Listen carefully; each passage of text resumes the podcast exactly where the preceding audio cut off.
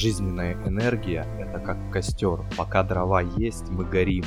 Когда дрова заканчиваются, мы начинаем тлеть потихоньку, а потом и совсем гаснем.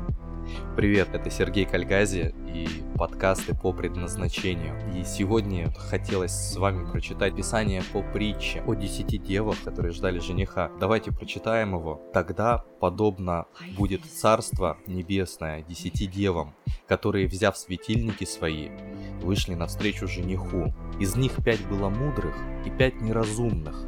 Неразумные, взяв светильники свои, не взяли с собою масло. Мудрые же, со светильниками своими, взяли масло в сосудах своих. И как жених замедлил, то задремали все и уснули.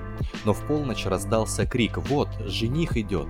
Выходите навстречу ему!» Тогда встали все девы те и поправили светильники свои.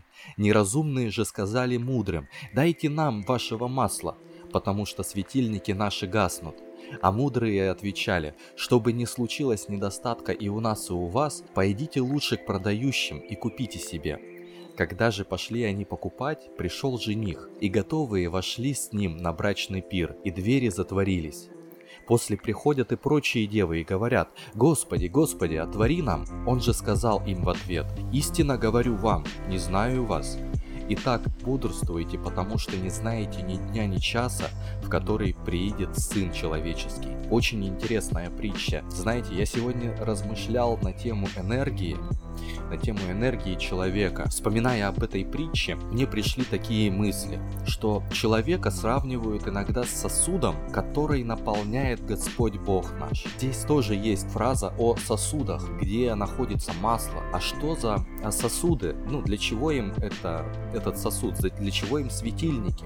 Светильники дают огонь. И тут у меня произошло сравнение огонь с энергией. И довольно интересные мысли, что энергия наша как огонь в светильниках. И пока масло есть, мы можем давать эту энергию миру. Но когда масло заканчивается, мы больше не даем энергии, мы гаснем. Когда мы узнаем, что жених придет, когда мы получаем эту весть, мы можем гореть так ярко, мы можем гореть так сильно, пожар будет просто невообразимый. Но со временем этот пожар будет гаснуть, этот пожар будет угасать, постепенно мы совсем погаснем. И в чем же разница между мудрыми девами и неразумными?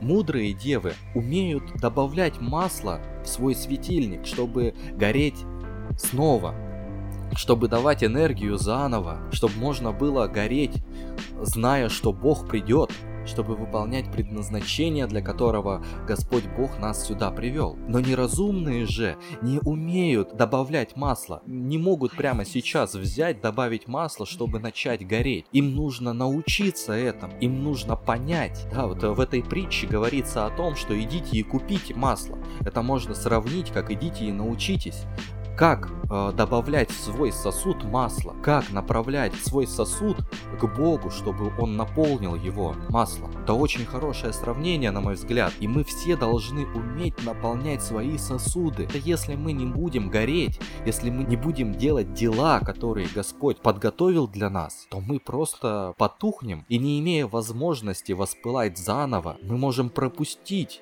тот момент, когда Иисус придет. И нам нужно научиться этому и знать, знаете, такие возможности есть. В принципе, вся Библия пропитана возможностями. На этом заканчиваются мои размышления на сегодня. Тема энергии для меня очень сейчас важна.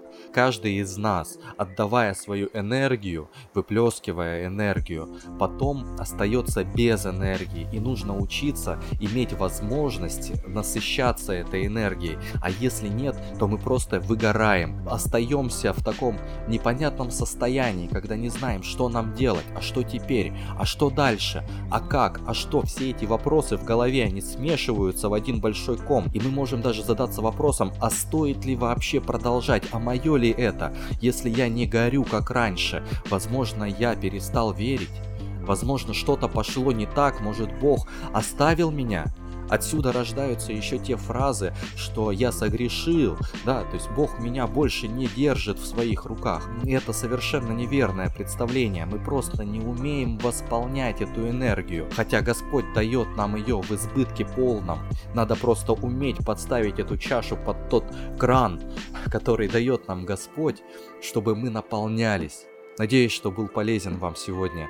А, если у вас есть какие-то вопросы, комментарии, я буду очень рад получить их, а, узнать, что вы об этом думаете. Мне будет очень интересно. Пока.